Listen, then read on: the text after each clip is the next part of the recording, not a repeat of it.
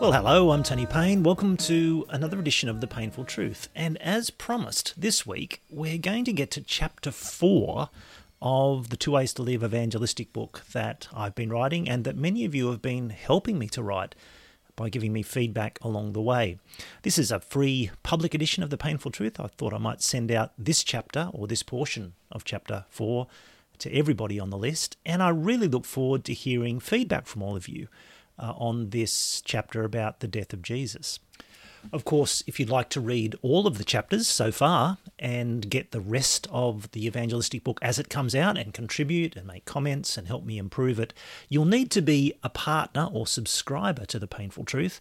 That's not a difficult thing to do. In fact, I've made it extra easy by putting a 90 day free trial in place at the moment for those of you who'd like to give it a try. Just go across to thepainfultruth.online to the website and you'll see the 90 day free trial offer right up the top of the page on the website. Just follow the link and you'll become a partner or subscriber. And then you'll get every edition each week over the next 90 days. And you'll also be able to go back and look at all the archive of the earlier posts of the book, as well as all the other articles that are on the site. Anyway, that's enough of the uh, shameless promotion. Let's get to this next chapter, to chapter four of the Two Ways to Live evangelistic book. And it's the chapter that corresponds with box four or point four of Two Ways to Live about Jesus' death. And you may well remember that that point has three kind of main statements in it in Two Ways to Live. Because of his love, God sent his Son into the world, the man Jesus Christ. Jesus always lived under God's rule, but Jesus took our punishment by dying in our place. And this chapter, chapter 4, is basically built around those three statements, although not in a kind of neat sort of one, two, three kind of way. The real challenge in this chapter is to work out what not to say. There's just so much to say and to argue, so many points that can be put forward about who Jesus is, about his coming into the world, about the nature of his life and his teaching, and about his death and its meaning. But I want to keep the chapter to a reasonable length and so, one of the things I'm really interested to hear from you is whether there are things that I've missed out that really should be there, um, whether that's some extra illustrations or extra points, and whether there's something there that you think I could get rid of if I need to. Now, in this first portion of the chapter, I've basically talked about who Jesus is, about his coming into the world, and about his life lived under God's rule. And in the second portion of the chapter that I'll send out, God willing, next week, uh, I'll deal with the death of Jesus itself. But this first part is already about 1600 words long, and I thought that was probably enough to send out to you to have a look at and to consider. And I'll finish it off and send the rest next time. Well, without any further ado, let's get into it. Here's chapter 4 The Life and Death of Jesus. The backdrop is in place, the supporting characters are in position, the lights go up, and now the main act begins. A central character of the Christian message steps onto the stage of history Jesus himself. The background we've traced so far of God as creator and ruler of all, of human rebellion against God and God's justice against us, all of this prepares us for Jesus' arrival. This is how the Bible itself is structured. The first half of the Bible, the Old Testament, sets up the great problem of God and us and the world. The second half, the New Testament, tells what God Himself does to redeem the situation through Jesus. However, it'd be wrong to think that the Old Testament is only about the doom and gloom of the human problem. Also, running through the Old Testament like a scarlet thread is the patience and kindness and love of God for flawed, rebellious humans like us. God chooses a particular nation, Israel, the descendants of Abraham, to be his own special people. Time and again in the Old Testament, God kindly and lovingly rescues his people from the consequences of their own actions. He delivers them from their enemies and provides for them in multiple ways, even though they continue to be stubborn and rebellious towards Him. In fact, God repeatedly promises in the Old Testament that because of his love, he will one day step in personally to fix all the mess that has erupted and spread because of human rebellion against him. Sometimes God promises that he himself will come and bring mercy and salvation, for example, in Isaiah chapter 40.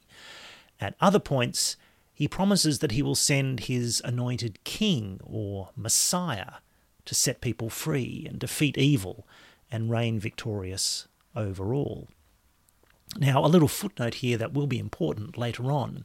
In the Old Testament, the way someone was made a king was by anointing them with oil. So the Hebrew word for anointed one came to mean essentially the king that God had appointed. That word was Messiah. And the word Christ in the New Testament is the Greek language equivalent of that same word. So a Messiah or a Christ is a king appointed by God. Here's what the prophet Isaiah predicted would happen when God sent his anointed Messiah to bring relief to his people. Isaiah says, The Spirit of the Lord God is upon me because the Lord has anointed me. There's that Messiah word. He has anointed me to bring good news to the poor. He has sent me to bind up the broken-hearted, to proclaim liberty to the captives and the opening of the prison to those who are bound, to proclaim the year of the Lord's favour and the day of vengeance of our God. That's from Isaiah chapter 61. At the time that Jesus was born, some 700 years after Isaiah's prophecy, the Jewish people were still expecting and waiting for this liberating Messiah King to arrive. But when Jesus did come, he didn't fit their expectations. He still doesn't meet our expectations today.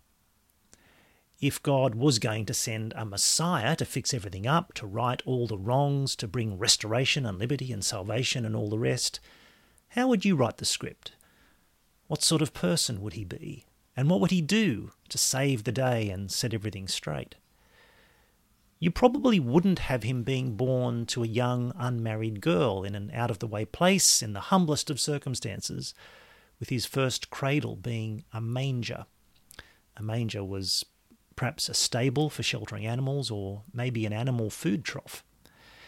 You certainly wouldn't have him live in obscurity as a tradesman until his 30th birthday, and then have a short three year career as a teacher and wonder worker, give him a support crew of nobodies and lowlifes, have the entire intellectual, religious, and political establishment against him, and then cap it all off by having him executed in the most humiliating way possible.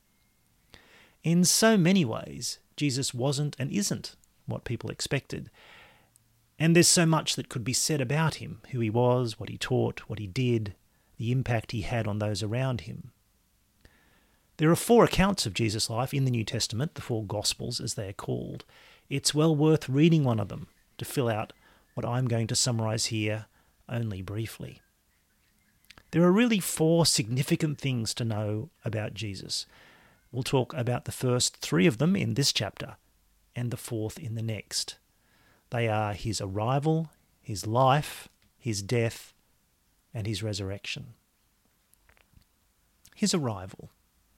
Most of the time, we talk about babies being born, not arriving. To arrive means that you've come from somewhere else. That's how the New Testament authors constantly talk about Jesus. He wasn't simply born, he arrived. He came into the world.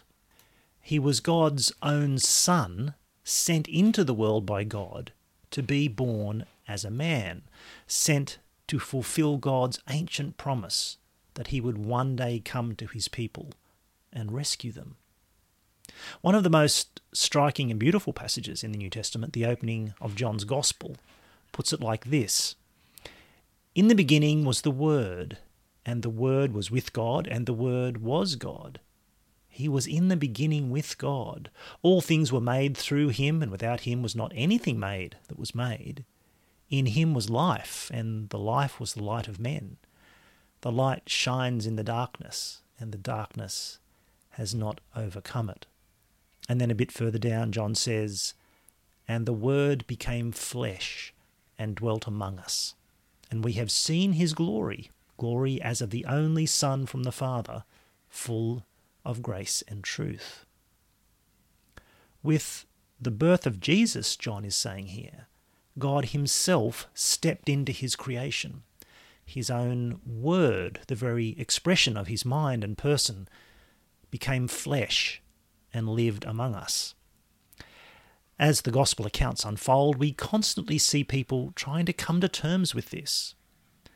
On the one hand, Jesus is clearly a real flesh and blood man like anyone else. He eats, he sleeps, he weeps, he gets angry, he suffers. And yet he keeps speaking and acting as if he is more than a man.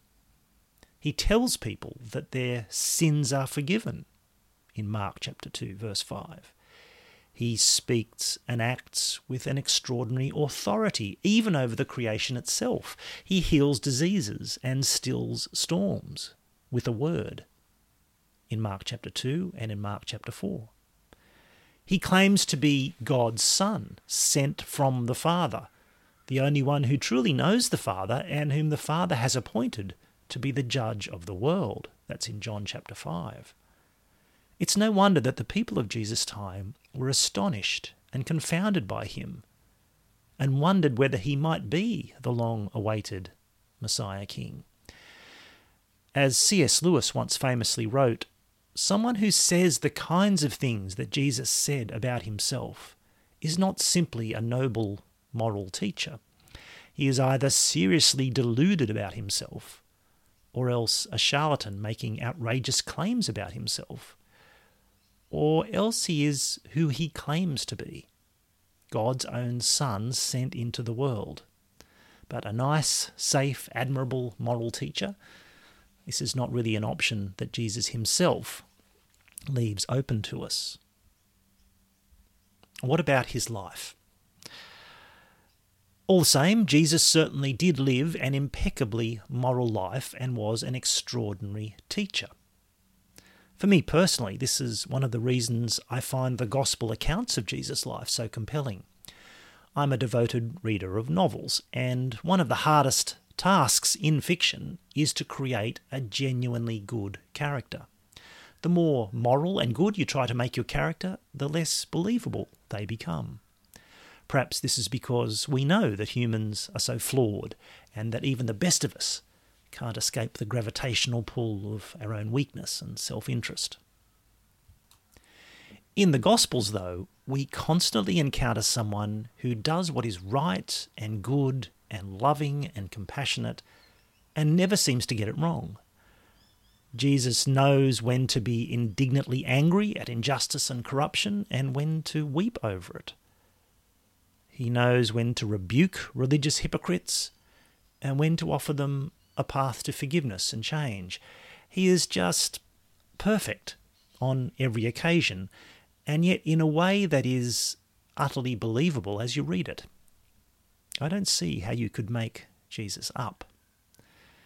The Bible's own explanation for Jesus' perfection of character is that he was the one human being in all of our history who didn't reject God in any way or rebel against his rule, as we all have done. Jesus always lived with God as king. His teaching also constantly revolved around this theme. He spoke often of the kingdom of God, what it would mean to live under God's rule with God as king instead of rebelling against him. He taught about living a kingdom kind of life, a life of love, and justice, mercy, and kindness, and so on. That is, the kind of life we were created to live, but which we've all walked away from and messed up by rebelling against God and his ways. Jesus always lived under God's kingship or rule, and he taught others to do the same. Of all the people who have ever lived, he was the only one not to come under the sentence of God's judgment. He was the only human who didn't deserve to die. And yet, he not only died, he died an agonizing and humiliating death as a criminal. you have to ask why. Well, that's where this chapter is up to, and from here I'm going to go on and talk about the death of Jesus, taking the punishment for our sins, stepping into our place, and taking the death that we deserved. I'm thinking at this stage that I'll do that by coming back to Isaiah's prophecy, Isaiah 53 6. That's the Bible verse for this part of Two Ways to Live these days. Uh, we all, like sheep, have gone astray. Each of us has turned to his own way, but the Lord has laid on him the iniquity or the guilt of us all. I might also touch on some of the gospel references to Jesus' death from Jesus' own lips, such as in Mark 10, you know, dying as a ransom for many, uh, and perhaps drinking the cup of God's wrath and judgment in the Garden of Gethsemane. And I'm thinking I might also perhaps pick up where Peter, in 1 Peter, uh, quotes and references Isaiah to talk about the meaning of Jesus' death. Still crafting all of that, but stay tuned for that next time around.